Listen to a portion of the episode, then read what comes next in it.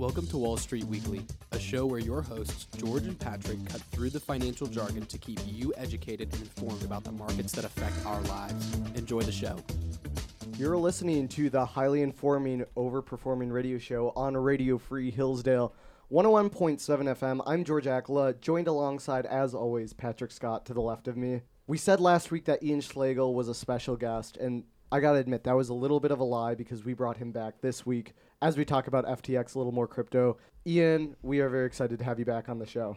Yeah, thanks for having me. We have a lot to cram into this episode. We have two somewhat, we got one historical story, one more recent event, but there was a very big event that happened today. We're recording Thursday, April 20th and Tesla stock fell nearly 10% today. And I know what a lot of people think that's from. SpaceX also had a launch today, but actually that had nothing to do with Tesla's stock price. SpaceX and Tesla are independent besides Elon Musk being a major holder of both of those companies. The biggest factor for Tesla's drop is they had an earnings call after hours on the 19th and they revealed to their shareholders they weren't lowering prices to gain market share, like many people thought on the Model 3s.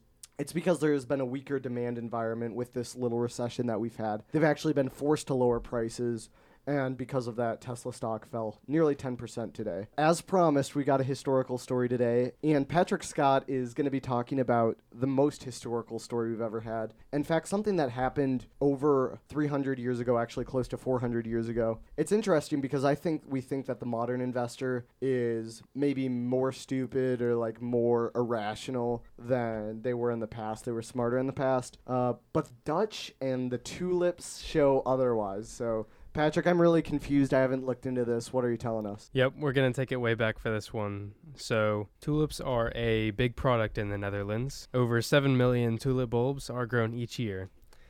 Um, and this, when I was researching this, it made me think of the one scene in the Spider Man movie, Far From Home, where he's like in the Netherlands or whatever. And then he's got like his Netherlands jersey on, and then he, the, the plane is like in the field of tulips, you know? Yeah. So Netherlands yeah, and tulips. Yeah, I, I, think you're speaking to a crowd of not big Spider-Man enthusiasts. Anyways, um, they arrived in the Netherlands in the 1600s and became quite popular. They were a luxury item. Uh, pe- rich people had tulips, so naturally there was some common desire to own tulips, and everyone, you know, wants to either be rich or look rich. So in order to emulate their wealthier neighbors, people would buy tulips. So now even people on the poorer side of the spectrum are buying tulips and around 1634, these flowers are reaching a, a, a price high. A single bulb could fetch up to um, 5,500 florins, uh, which is the Dutch um, golden currency. And at the time, 65 kegs of beer, about 1,000 gallons, cost 32 florins. And the florins worth remains a little uncertain. But with this information, a single florin might be worth $250 today. So that means that the most rare tulip could cost one million three hundred seventy-five thousand dollars today. That's insane. Like, I mean, when you think about Rolexes, which are probably the status symbol today, those are, you know, 25 grand or, you know, the most expensive going up into the hundred thousands. Yeah. That's insane. Kind of forebodes um, bad things. But the tulip business became so big that uh, regular tulip marts were placed on major Dutch stock exchanges. So investors began to invest in tulips um, believing the price of tulips would only continue to rise. Um, however, many people uh, bought their tulips on credit since they were just so expensive. They figured they would be able to pay off the loan without any earning, earnings made. And tulip prices were artificially high, um, and so they began to naturally drop. H- holders had um, to sell to cut their losses, and this caused the value of the tulips to plummet. And that left with um, the holders with no money and just a lot of debt. And so this episode of investment history, um, I know is quick, uh, but I know we want to be able to get into the FTX and the crypto stuff and all of that while we have our guest. Um, but this episode is the root of the term tulip mania, which you may or may not have heard of. Um, I did not before I looked up this episode. Uh, so tulip mania is the term used when investors realize that the disparity between a product or company's price and its intrinsic value. So George or Ian, what do you think could have prevented this tulip bubble? And what do you think can prevent this tulip mania or irrational exuberance for just some random, maybe lower end product today? I'll go first. I think that It's hard because so much of what we invest in or buy today, it seems like doesn't have a ton of intrinsic value.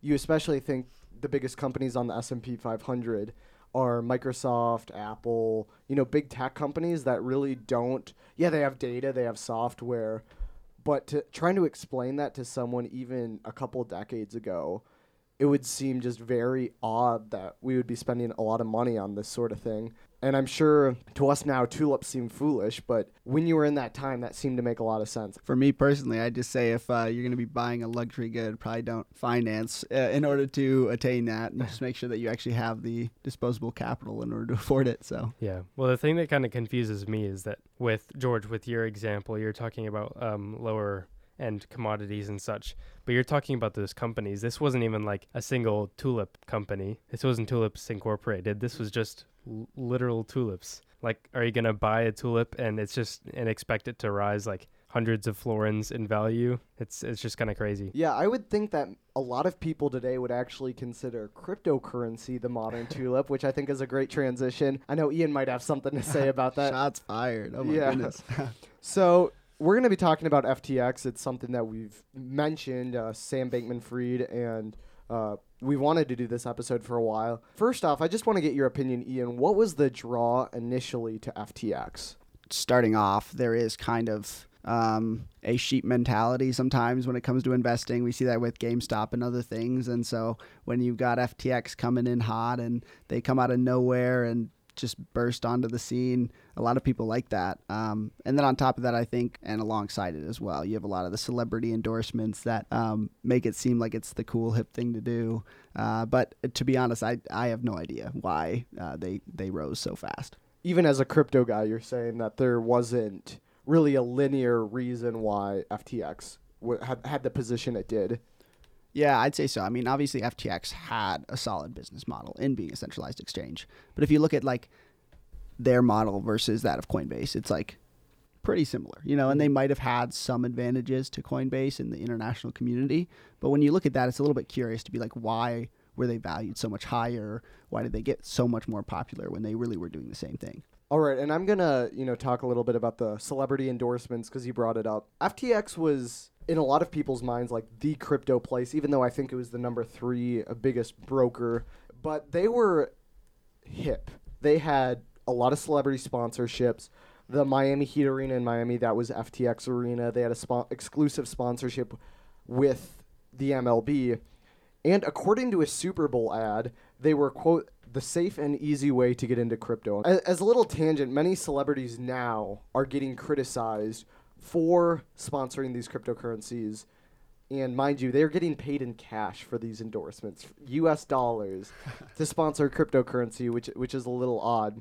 Kim Kardashian actually was fa- forced to pay over a million dollars for her involvement with Ethereum Max, but other celebrities who are currently working through a class action lawsuit through FTX was Tom Brady, Larry David, Shaquille O'Neal, Steph Curry, Naomi Osaka, and lawsuits assert that these people didn't at least disclose their incentives or their pay structures, or that they were getting paid in US dollars. So there's a few arguments for this. On one hand, whether or not these celebrities are compensated, I think investors have a responsibility to make financial decisions based on the actual product, not celebrities. It shouldn't matter. I don't know if celebrities should be penalized. But on the other hand, if we don't force at least some responsibility for the companies that you pick to sponsor, I think that's a really bad uh, standard to be setting going forward.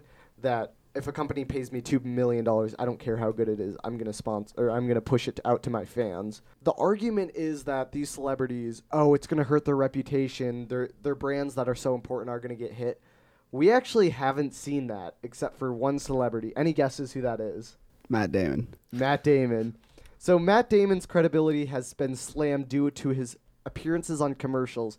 Get this, not even for FTX, for crypto.com, an exchange that still exists today. However, the token that it issued, I believe it's CRO, has actually lost 90% since his endorsement. His big thing on his commercial was there's a big Super Bowl commercial about fortune favors the bold, like basically your grandparents. Brave. Fortune favors the brave. Yeah, your grandparents had chances to be like the next great thing, but they didn't. Basically playing off of people's FOMO fear of missing out. Even more interesting to this story is it wasn't CNN, Fox News, any of these big news organizations that came down hard on, on Matt Damon. It was actually South Park. So we're going to listen to a quick clip from that and, and get Ian's reaction. What does Matt Damon say on that Bitcoin commercial? Fortune favors the brave. My dad said he listened to Matt Damon and lost all his money. Yes, everyone did, but they were brave in doing so. What do you think, Ian? Um, yeah, no, it's a it's a it's a nice uh, nice bit there from South Park. I, I think it's true, right? I, I guess I kind of feel bad for Matt Damon. You know, he's just profit maximizing. He's being a rational actor, and people don't like that. But I do think it is kind of a, an interesting part of American culture how much celebrity endorsements do affect people's actions. And so I don't think it's wise that you should see that commercial and be like, wow, I'm going to invest in cryptocurrency. I will say when I saw that, that commercial, actually, I thought it was a pretty sweet commercial. I just thought it was really well done. And so. And FOMO is obviously a very strong factor. But let's get back to the heavily mainstream FTX. I know we've gone on a couple tangents, but how did this start? So Sam Bankman Fried basically went to MIT made a lot of money quant trading, which is programming algorithms to trade. And he made a lot of money doing that. I was going to go more into the specifics, but for the sake of time, we'll just kind of leave that where it is. In 2019, FTX was founded and quickly grew market share. Within three years, by 2022, it was one of the largest crypto brokers in the nation. And we want to keep brokers separate from other things a cryptocurrency company does. If you buy the crypto there, it's not like it's not like they would necessarily have to have the crypto, correct? Yeah, no, that's right. When you're buying on an exchange like FTX, as long as you you know leave it in your quote unquote account on FTX, FTX is really the the holder of that token. You have no real wallet holding that token, and so if the company goes under, you know, you're not actually safe with your own currency. You know. Yeah, and there's a few things I want to also point out ab- about FTX's demise. I think we know the basic story, so I'm, I'm going to try to stray a little away from that. But months before FTX's demise, they were aggressively making offers for BlockFi, Voyager, which are two crypto uh, brokerage firms as well. The craziest one is Bankman Fried offered Elon Musk $5 billion for a stake in Twitter in April of 2022, which I, I think is wild. Either he didn't know the financial situation that FTX was in, or, I mean, everything was going well in that industry that maybe he didn't need to. He just kind of assumed that FTT, his issued coin, would go up forever. In addition, their CEO of U.S. operations got in trouble from the FDIC. He tweeted out that cash associated with brokerage accounts is FDIC insured. And from what I understand, he was saying that when you make a transfer to FTX, there's a few day holding period. There's a period when your money isn't at FTX and it's not in your bank account it's somewhere else, and that those bank accounts are FDIC insured. However, the second that it goes into FTX, it's not FDIC insured. Now, to be fair, given the banking crisis we've just had, maybe it was FDIC insured and we just didn't know it at the time. But Yeah. it seems like everything is at the moment in our economy. So Yeah. and 2.5 months before the bank failure, the CEO Harrison resigned as the CEO of FTX's US operations and he tried to distance himself from Bankman Fried and apparently it worked because in January of this year, he actually started his own crypto trading platform, a, a brokerage firm that pretty much follows the same model of FTX. He was apparently not involved in any of this. I don't know. I, I find it kind of hard to believe that a few months before everything goes under, you had no idea what was going on. But that's just me. Yeah, and, and one note there is that the, the U.S. branch of FTX was distinct from the rest because of our um, specific like investing um, rules and regulations. FTX U.S. was separate from their multinational corporation, and so everybody who was investing in FTX U.S. Um, actually got all of their funds back. Okay. So they have a completely separate kind of like uh, company, I guess, in a sense. And so I think the U.S. arm did get bought out by another exchange, and so uh, that's why FTX collapse really wasn't that big of a deal in the U.S. because no one really in the U.S. actually lost their money. Because if you're investing in FTX in the U.S., you're using their U.S. arm, uh, which is separate. So Okay, that's actually really interesting because I feel like the media kind of portrayed it as everyone was destitute in the US who lost their money and trying to, rightfully so, make Bankman Fried to be this awful guy, which he is, but at the same time, you're saying that for most investors in the US, they were actually okay. Yeah, certainly. I mean, I think a lot of just the fallout from FTX is what really affected the U.S. people, just with cryptocurrency prices absolutely collapsing, and uh, a lot of other things like Silvergate, and obviously a lot of contagion there. So, Okay. I think that was more of maybe the the criticism on that end. Gotcha. Now, I'll, I might need your help to kind of explain the collaboration here. But Alameda Research was also trading assets on FTX, which is a big red flag because based on some of the trades they were doing, they could actually gain money if FTX was losing money or if FTX depositors were losing money.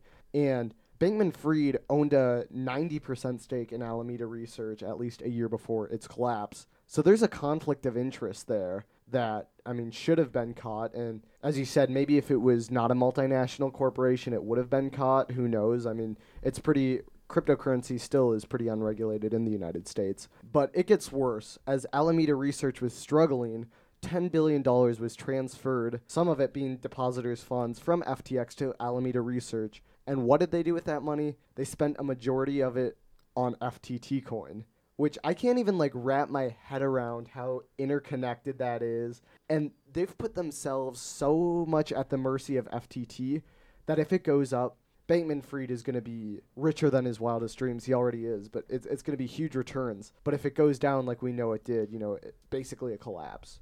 Yeah, I mean, in essence, what the equivalent for like a, a you know a publicly traded company is if they issued equity and then took the funds they got from that equity and just bought their own stock. And so you're leveraging yourself and you make yourself look really good. And then when things go bad, then you have just no funds on your balance sheet. So- Yeah.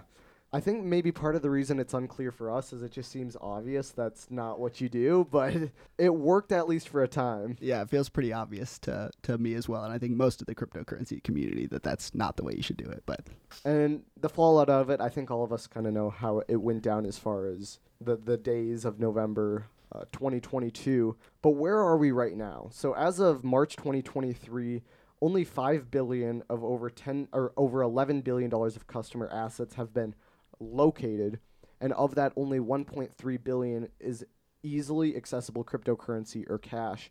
People also believe that these figures might be optimistic because right now you can claim buy claims to client assets for 13 cents on the dollar. And what that's saying is if Patrick over here, if you had $10,000 in FTX, and remember he's not part of the US because Ian just informed us that, that he would have probably been safe there. But if you owned $10,000, I could buy those assets from you for $1,300 or claims to those assets because we know that he's not going to get all of those back. So you said five billion out of eleven billion dollars were located. What do you mean located?